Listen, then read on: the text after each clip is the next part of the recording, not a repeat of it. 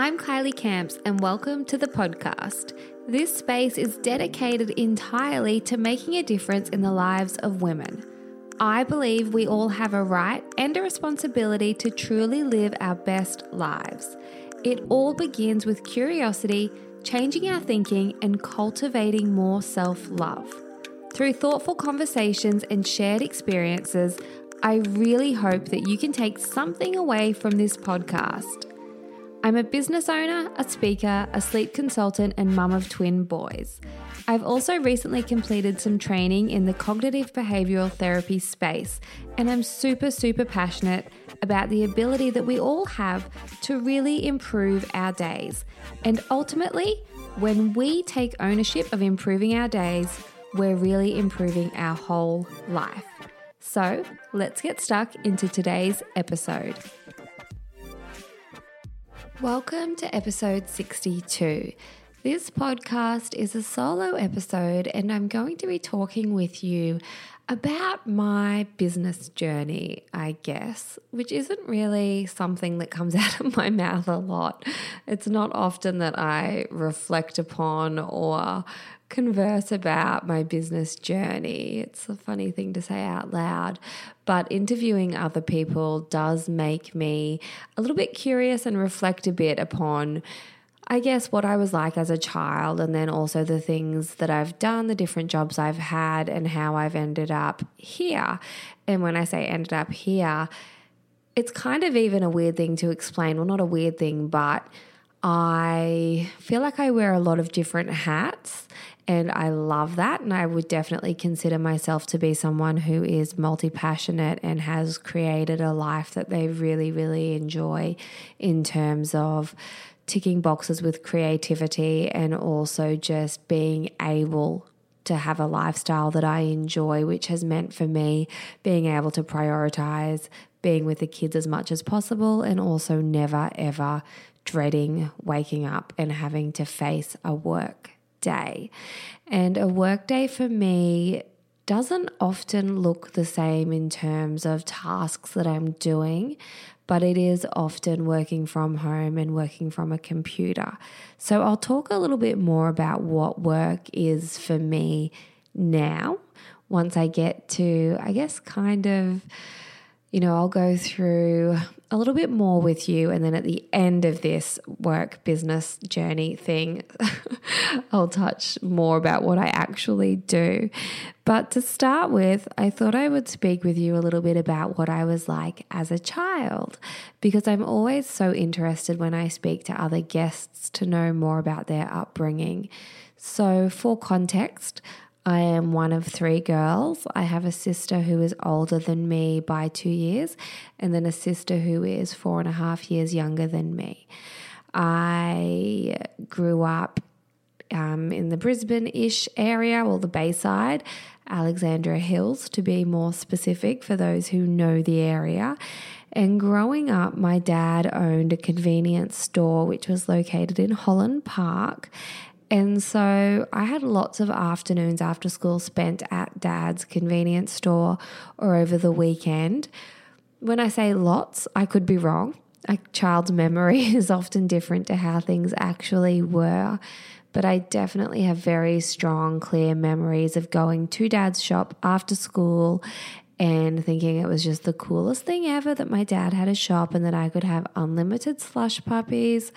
Which, P.S., I was all about the non flavored slush puppy. So just the glucose water ice combo without any syrup.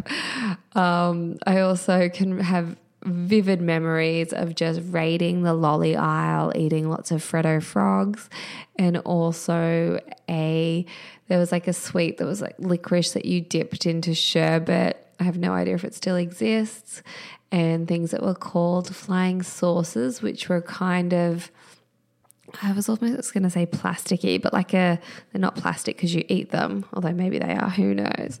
Some sort of dissolvable oval shape filled with sherbet again, I think. So lots of junk food was eaten. I can remember eating hot pies and just thinking it was really cool that I got to go out the back of his shop and sit behind the counter And I observed my dad serving people, and anyone who meets my dad will always say how lovely he is. He's personable. He's the sort of person that calls you darling straight away, um, which we've always kind of given him a hard time about because everything's, oh, thanks, style to strangers and whatnot. But he definitely has charisma and had charisma. And I can remember thinking that people just liked him. And so he had his regular customers who would come in, and of course, they would come in for whatever it is they're purchasing, probably a lot of cigarettes back in the day. Um, but they would also come in because they liked him as well. And my great grandma and also my nana both worked in the store, if I remember correctly. Now, I haven't cross checked the timeline with my parents, and my dad probably wouldn't even really remember exactly. But I also know that growing up, it was really common for him to work two jobs. So he might have the convenience store and then be working a night shift job as well somewhere else. And I really I can't recall whether his night shift work which was at a bottle shop, overlapped with owning the convenience store, or whether that happened after he'd sold the convenience store. But there were definite times in my life when he had two jobs. And there were definite times in my life when my mum had two jobs as well. So obviously, they owned the convenience store together. My parents remained married until a couple of years ago. So my whole childhood, they were a unit. And as I said, it was common for them to both have two jobs. So they might both work in the convenience store. And then my mum worked in retail, but she would also work cleaning houses. Again, I'm murky on the details because when you're a kid, you're just so focused on your own self. And so I can't recall whether she was contracting for a cleaning company, and I just haven't cross checked any of the details. But from my memory, really common for them to both have two jobs, which upon reflection makes me very aware of the fact that it's always been very normal for me to work quite hard and to see that and to also understand that a job isn't necessarily going to be Monday to Friday, nine to five. When we were young, my mum also did night shift, night fill work in retail so that she could be with us throughout the day. My parents had us very, very young, um, but they both definitely worked very, very hard. I can't remember how old I was when mum and dad sold the convenience store, but my dad then went into a sales role, a sales representative role, which suited him because he has the gift of the gab, could sell ice to, ice to Eskimos, all that sort of stuff. He's very good at remembering people and making people feel seen. I observed as a child and my mum stayed in retail and worked her way up there. But yeah, as I mentioned, it was normal for them not to have a 9 to 5 kind of job in a lot of in a lot of senses. So there were times when my mum would have to work weekends and they would tag team, you know. So dad would mum might pick us up from school and then dad would get home from work and dad would take over and do the dinner and then mum would be out the door and go to work uh, which I think now as an adult probably translates into the fact that it was never really a problem for me when Matt was working shift work because that was quite normal. It wasn't against the grain for me, and also for me, you know, the fact that sometimes when I put the boys down to bed at night, I will sit up and do a couple of hours of work. That doesn't seem like a foreign concept to me, so it might all be interwoven there. I can clearly remember a couple of things, I guess, that you might consider to be somewhat entrepreneurial traits as a child. And again, I don't know if these are things that every child does, but it's in talking to guests that I can see a bit of a thread throughout some people's childhoods. So I can remember having my parents having garage sales and me selling my things as well. I can remember very, very clearly my great grandma, my Nana Bon, who I won't even go down the path, but she was just beautiful, just this beautiful, beautiful woman in my childhood. And I can remember very, very clearly my mum and my dad having a garage sale, and she sold my Barbie dream house for $40. And I can remember just thinking, ah, oh, that's kind of cool. Something that I've not played with in a long time could be sold on. And that probably stuck with, well, it obviously has stuck with me because it's a memory that I can clearly, clearly remember. I also know that throughout my childhood, it was really normal for my sisters and I to go and knock on people's doors and offer to wash their cars for like $4 a pop. And not just even my sisters, I think that probably towards grade six, seven, eight, nine, doing it with friends as well. They would come over and we'd spend, you know, two or three hours going and knocking on people's doors with our bucket and our sponge, offering to wash cars for $4 and then getting all of that money at the end of the hours and just going straight to the shops and spending it on rubbish, on junk food. But it was that recognition of, okay, I can provide a service and be remunerated for that service, obviously. When I was in grade five, our family moved from Alexandra Hills to Redland Bay and we moved to a brand new estate. It's called Orchard Beach. And when we moved in, it literally was an orchard. Uh, there were avocado trees, custard apple trees. Uh, what else was there? Citrus fruit trees. But we would often, my sisters and I, go and collect fruit I'm sure this is illegal. We shouldn't have been doing it because it was obviously private property. But we would pick custard apples and set up stalls and on sell them. And there were days where it was so hot, but we would stick it out and we would move the stall around. You know, I can remember vividly thinking about where to position the stall so that cars would drive past and have to drive straight past. And I wasn't afraid to pick up the sign and wave the sign and get people's attention. So that's a that was a big part of childhood was having our little fruit stalls. I can't recall if we ever went door to door with fruit, but there were definitely a lot of hours clocked trying to flog other people's fruit.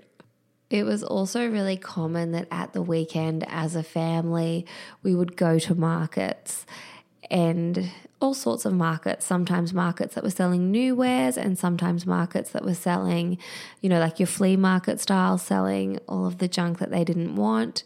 There were definitely times throughout my teens where my sisters and I would have stalls at markets, try and on sell things as well that way.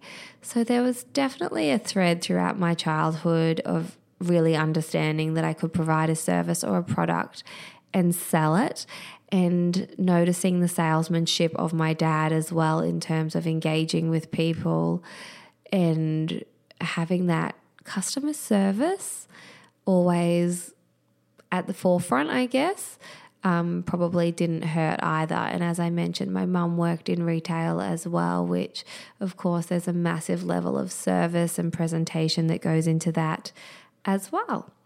Growing up, I always did different sorts of dancing. From a very young age, I did jazz ballet, and then there would be periods in my life where I would stop altogether and then I would pick it back up. I did gymnastics and things like that. I can remember always being very interested in acting and very, very amateur modeling, which is probably a whole other podcast because it's something now in my 30s that when I look back on that, I just think, holy moly, how did my parents, and of course, they were just doing the best that they could at the time. And, you know, it was definitely what I wanted to do. But there were so many instances that I look back now and I just think, wow, that's really not good for kids to do. Things such as going in modeling competitions as a young child. I just don't think it's a good vibe. I don't think it's a good idea. And I can see how that's shaped certain parts of my personality and identity as well. But again, perhaps another podcast for another time maybe when I have a psychologist on hand. But anyway, so there were times that I did dance perf- performances. Some of them were paid. I did modeling jobs. I was in a short film. I went for auditions for TV commercials. I did acting workshops. And all of those things, whilst I do think that there are some negative implications to them, I can also see that they had some positives as well in terms of thinking fast, thinking on my feet, being confident even when I don't necessarily feel confident inside, which is a skill that I still get commended on. When I speak at an event, nowadays I'll have people say to me, "Oh, you came across really well or you didn't seem nervous." Or I or if I say I'm nervous, people say, "Oh, wow, it doesn't appear that you are." And I do have that ability to feel really nervy on the inside, but kind of flick a switch and turn on. I guess, and go and, for lack of a better expression, perform. And that's because I think of that training that I had growing up, amongst other things as well. So, yeah, like I said, whilst I think there are definite negative downsides to it, there are obviously positives as well. I continued working kind of in that space. I say working with air quotes because it was more of a hobby that my parents allowed me to pursue throughout high school. At high school, I would say, actually, throughout my whole schooling career in primary school as well, I was a bit awkward. I was a bit anxious. I definitely was worried about what people thought of me. I would really get very, very nervous about going to school. I hated leaving my parents. And, you know, again, these are all themes that I could probably probably explore in a more in depth podcast, but just to paint a picture, I guess. When I was dancing and acting and going to auditions and things like that, I felt like one person. And then at school, I felt like a completely different person altogether. I was very introverted, very shy at school, very, very, very unsure of myself. I had a group of girlfriends. I wouldn't say that I was a popular kid and I wouldn't say that I was unpopular. I would say that I went very, very much under the radar. And then, as I said, when I would be performing, it was kind of like a completely different person.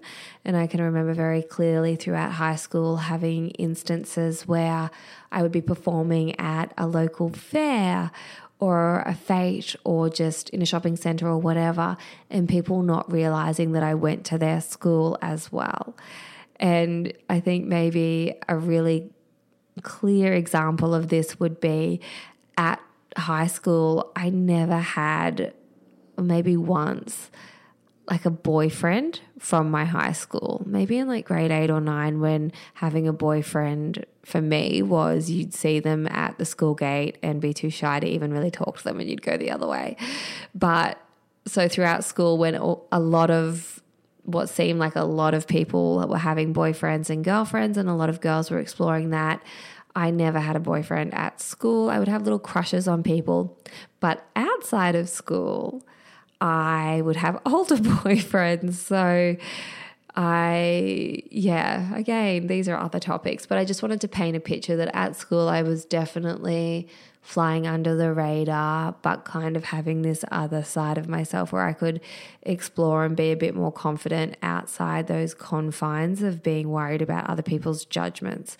So I guess it was like being able to put a mask on and explore a little bit. I wouldn't say I was an overly academic student at all, and I really wasn't clear upon what I wanted to do once I finished school. I think a lot of my academic, I wouldn't say struggles because I passed everything, but I just wasn't, I wasn't the kid that loved to study. I didn't love to learn, it didn't excite me. And I think a lot of it came from being nervous. I can remember being so, so nervous at the thought of a teacher asking me a question and me not knowing the answer. It even made me nervous when you had to just go around the room and introduce yourself. And I don't know if anyone, I'm sure other people can relate, but having that constant fear of not knowing the answer and feeling like you're inadequate makes it really hard to feel safe enough to learn. And it hasn't been until I'm an adult that I've learned that I just don't learn from people talking at me. I need to rewrite things.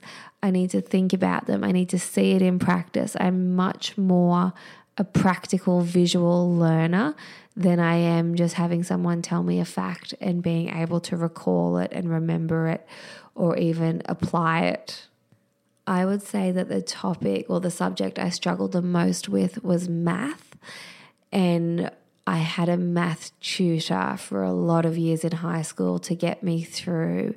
And again, I think it really came down to the fact that I just needed to be taught a different way.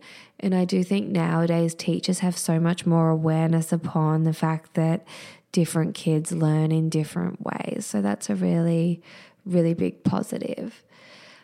I enjoyed English because I always loved to read and I did love to write, and I felt as though I had a bit of a flair for writing. And I think that probably comes back to the fact that I was always reading as a child. But I can remember really clearly having an English teacher who I feel did me a bit of a disservice. I can still remember her name. Again, these are like moments of impacts, impact that she would have no idea about, but really impacted me.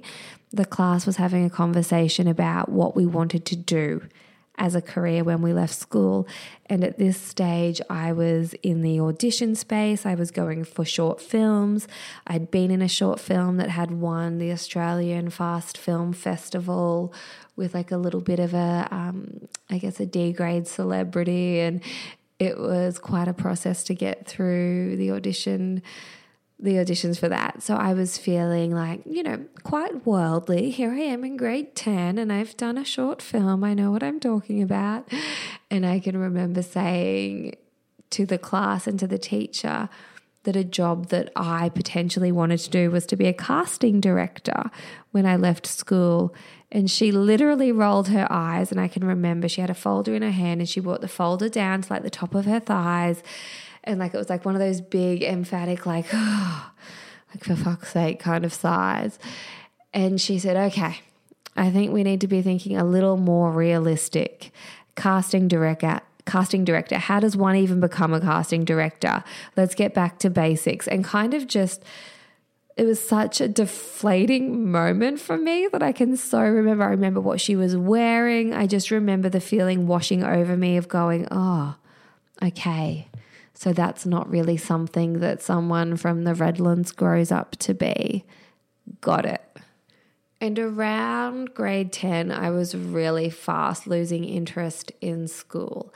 And now both of my parents had left school early, as I think, you know, a lot of people, I'm 33 in June, and a lot of us in this age group, our parents might not have finished high school it was really common to leave school earlier as long as you had a job.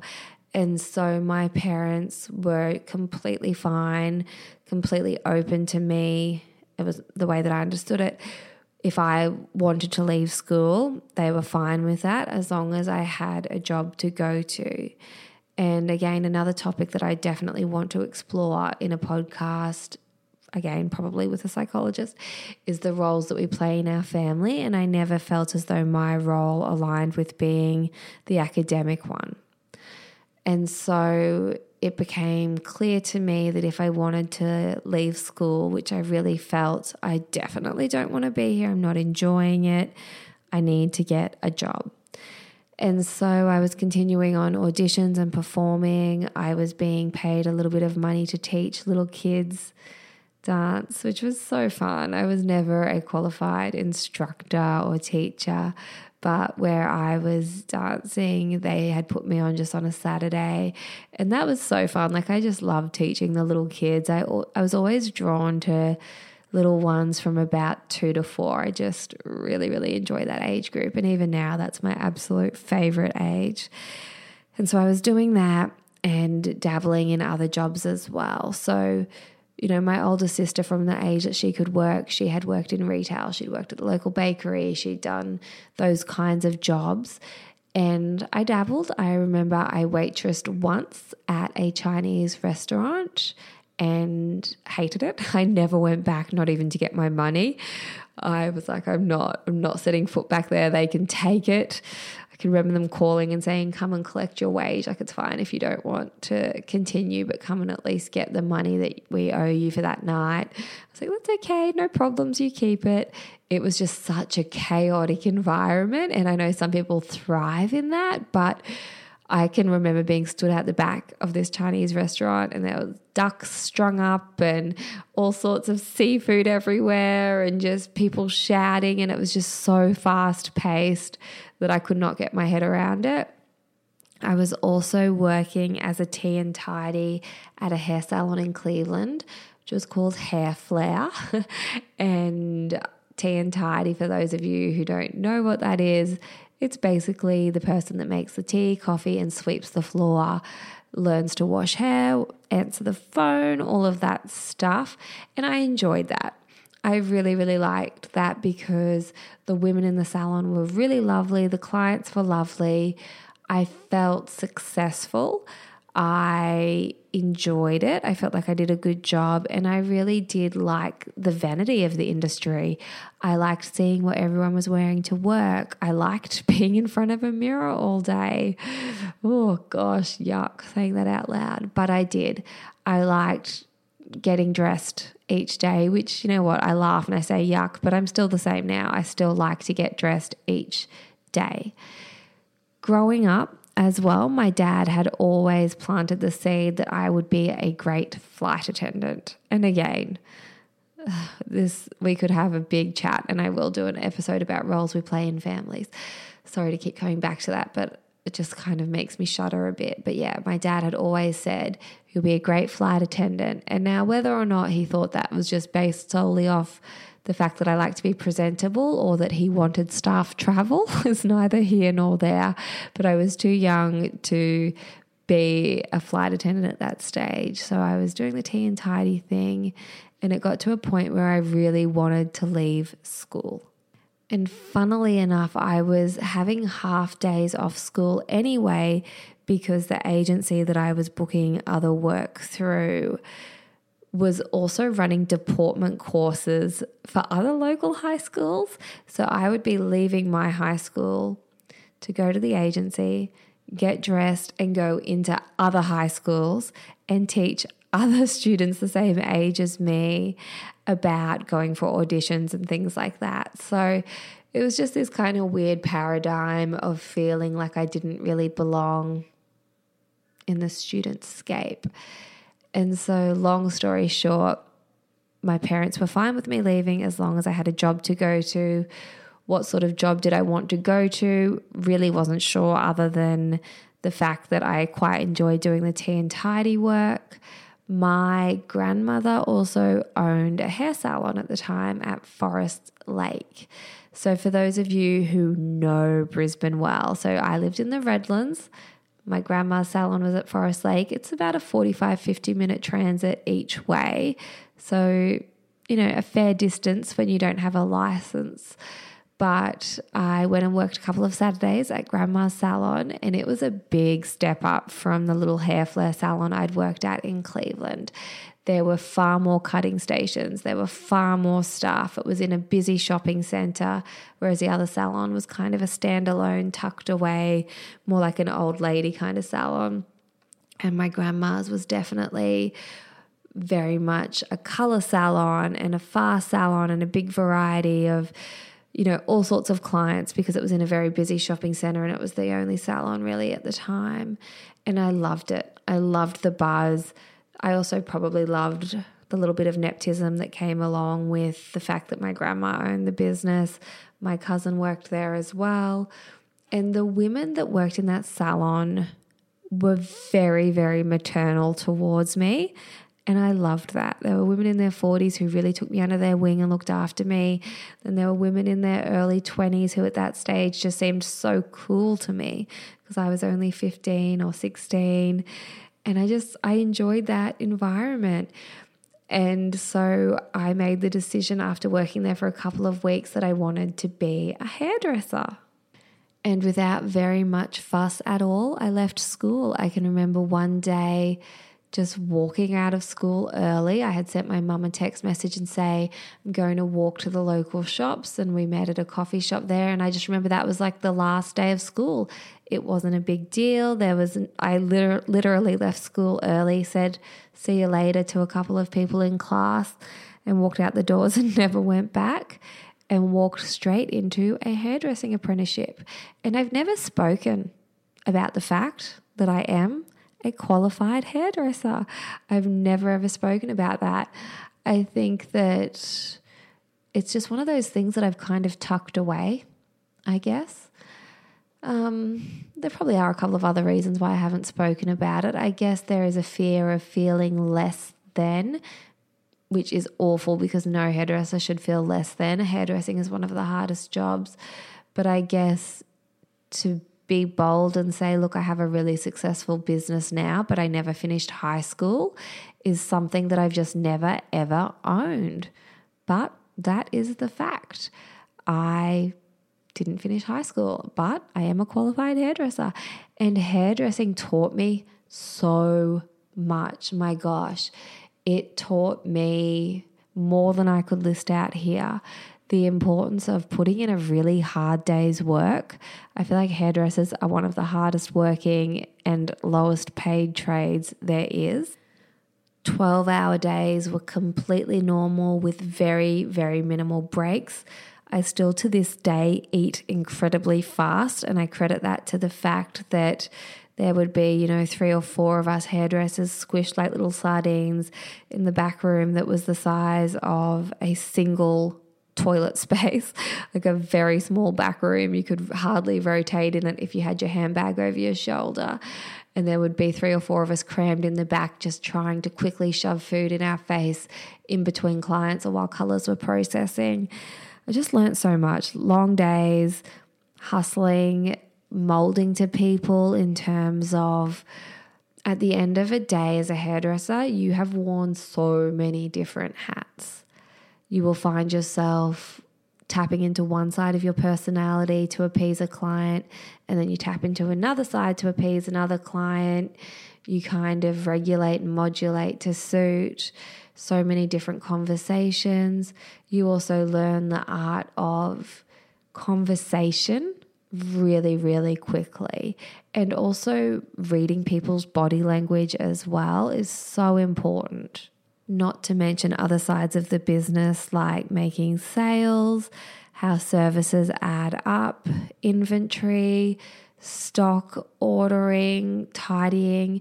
I can remember to this day one of the one of the hairdressers saying to me, "You need to take some pride in how you fold your towels."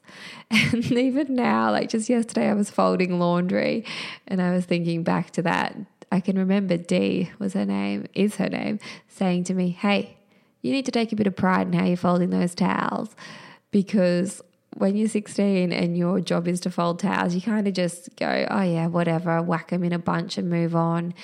But actually taking a moment to go, oh, yeah, you're right. I could make them look a little bit nicer. So there was pride in presentation, also in systems, in understanding that when you arrive to you know, when I arrived to work, I opened the doors like this, then I would sterilize the combs like that, and then it was get the float, fill the till. Like there were systems to follow. And if you didn't follow those systems, they would have a flow on effect to the other people in the team, I guess. I was never big on team sports, I never played netball or anything like that, but I definitely felt like an integral part of the team at that salon. And so I went on to finish my apprenticeship. So that involved working in the salon full time whilst my high school friends were still finishing school. It also wasn't a free ride because my grandma, whilst she's incredible, still one of my most favorite people ever, she's not I don't know whether she'll listen to this. She has Instagram. Um, I would not say she's a maternal soft. She was not a maternal or soft grandma throughout my childhood. She's much more maternal now, but there was no free ride. You know, I wasn't allowed the week off to go to schoolies because I'd made my bed and I had to lay in it. I wanted to be a big girl and have a full time job, she wasn't going to give me time off. I went to a formal as a date and I didn't get the day off. If I wanted to be a big girl and leave school, that meant that I didn't get to take a Saturday off so that I could go to someone's formal. It meant I worked right up until finish time and then threw on a formal dress and went from there. Which at the time I remember thinking, holy fuck, like my grandma's mean. She's not letting me have this time off. But now I'm so grateful for that because there are plenty of times when I have to face the big girl stuff. There are times when I avoid it and delay it. But there are also so many times in life where I'm so grateful for that because she taught me when you make a choice, you're also making a choice for a consequence. And I loved my salon days. My dad also committed to dropping me to Forest Lake and also picking me up as well, which he still reminds me of right now. I'm babysitting his dogs. And he's like, That's nothing. Remember how I did four years of dropping you to and from Forest Lake? And when you're a teenager, you're just not grateful for it. You're aware, you know, you know that it's probably a bit of a pain, but you just don't have the concept of how much your parents are doing for you. And they definitely did a lot for me. So, loved my salon time, learned a lot, made great friends. I my whole world kind of expanded, I guess, from there. I also wasn't really able to keep doing auditions or stay involved with any sort of agency work because I was working a full time job and also going to hairdressing college as well. I started off at TAFE for hairdressing, and that choice was because my boyfriend at the time went to Alex Hills High, the local school next to the TAFE. So that informed why I wanted to do part of my apprenticeship at TAFE. And again, that was a whole other education because I'd never been in that dynamic where you could call teachers by their first name and it was up to you to show up and really show up. And then uh, once my boyfriend finished high school, I decided I wanted to do my training through a private training facility and I did it through Matters in Grey at Matt Cravat for anyone who knows that. And I loved that as well.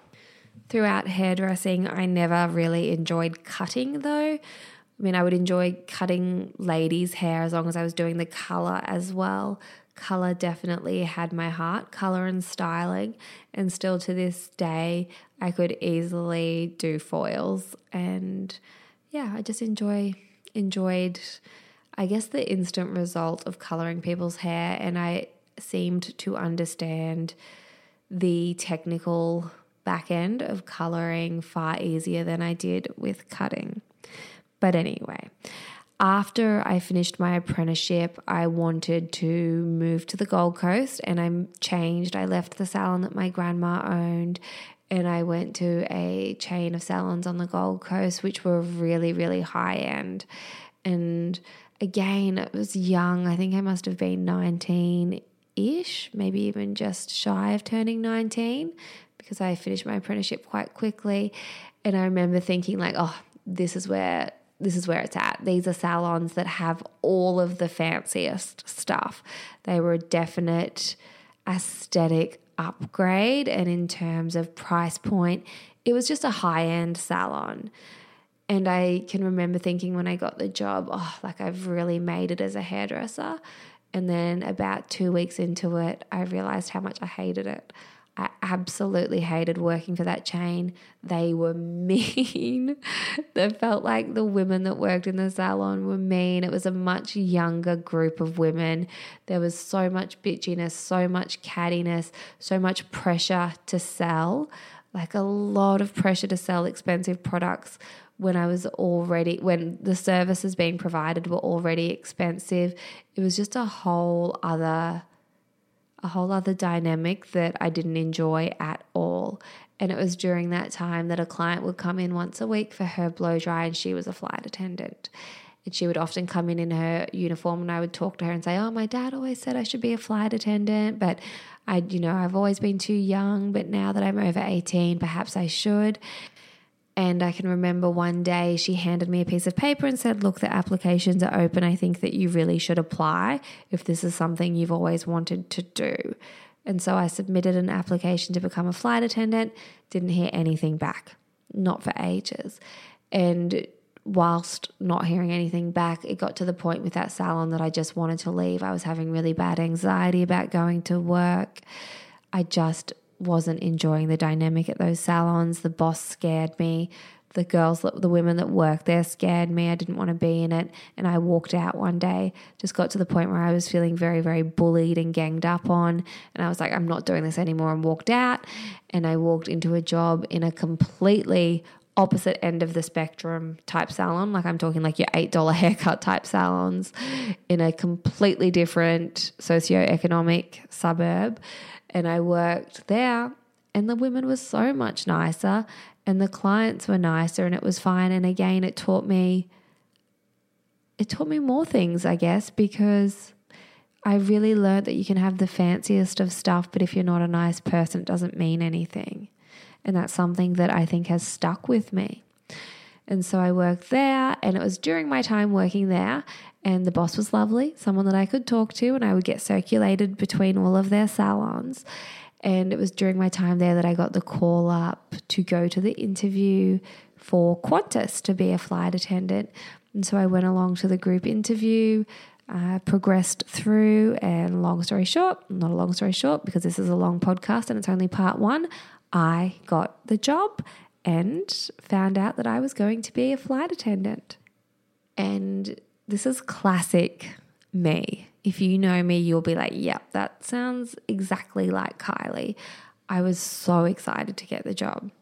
Beyond excited. The thought of going to Sydney for ground school and everything, the uniforms, and I'd been given the guidebook and I loved it. I just was so excited. I had no idea what the training would entail, but I was all in. And I can remember on my first day of training turning up and being walked out to the aircraft and going, What the actual fuck? I was a flight attendant. I had gotten a job. I was starting ground school to be a flight attendant on Dash 8 aircrafts, the smallest aircrafts. Like, I'm talking propeller, tiny aircrafts, like very little. The first one that we stepped on, seated, still seats, only 36 passengers. So when I was a hairdresser on the coast and I was talking to the flight attendant, it didn't dawn on me to ask her whether what sort of aircraft she flew on. I knew that she wasn't an international flight attendant, but she was, I just assumed a domestic one. I didn't realize she was a regional flight attendant.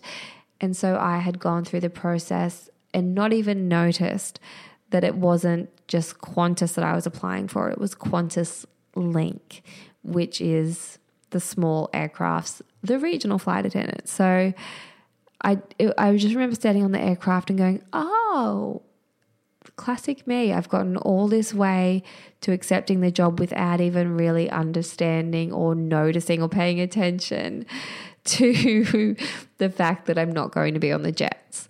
But I was fine. It didn't bother me at all. I was happy with that. And I thought, oh, well, if I want to progress, not even progress, because I definitely wouldn't say it's any better than, but if I want to end up on the bigger flights, on the bigger aircrafts, I'll get there one day.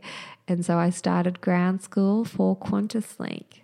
And at that stage, I was, mm, I'm just, I want to say just shy of 20 and one of the youngest flight attendants that they brought on at that time. It seemed like a lot of them were a bit older, and there was two of us in that ground school who were within that kind of age group of 19, 20, and it was fun. Ground school was fun. It was definitely tougher than I thought. Um, there's so much that goes into it, so much more than I had any awareness surrounding. And I remember thinking, oh, this is hard. Like the tests are hard the first aid side of it, the medical side of it, the emergency procedure side of it, getting my head around that. And also because I did still have that natural predisposition and still do to be nervous when I'm feeling as though I'm tested. So I found ground school tricky. But it was also really exciting. It was exciting to go down to Sydney and mingle with new people and be part of this whole new world. And so I will finish up part one of this podcast here with me having gotten my job as a flight attendant. And I will record part two very, very soon. So stay tuned for that one. If you're enjoying my long spiel, um, let me know. Take a screenshot, pop it on your stories, or leave a comment on my post. I really, really, really appreciate it. I know it's tempting to send a direct message if you don't want your comment to be seen, but honestly, my direct messages are so, so, so backed up. I'm going to need a full week to get through them all. So I would appreciate it if you do let me know if you're enjoying this episode by leaving a comment. It means a lot to me, or like I said, posting on your stories. And keep an eye out for part too.